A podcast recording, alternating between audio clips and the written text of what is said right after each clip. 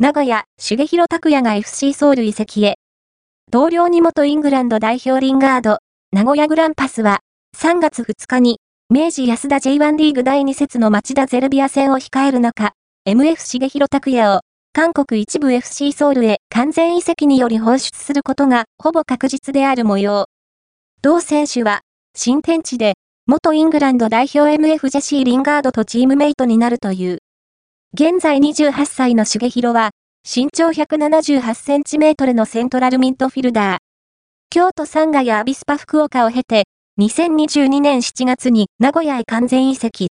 加入1年目の2022シーズンは、リーグ戦9試合の出場で、1ゴール1アシストをマークしたが、翌2023シーズンは、右大腿骨軟骨損傷、右かかと部脂肪体損傷と怪我に悩まされ、3試合の出場に終わっていた。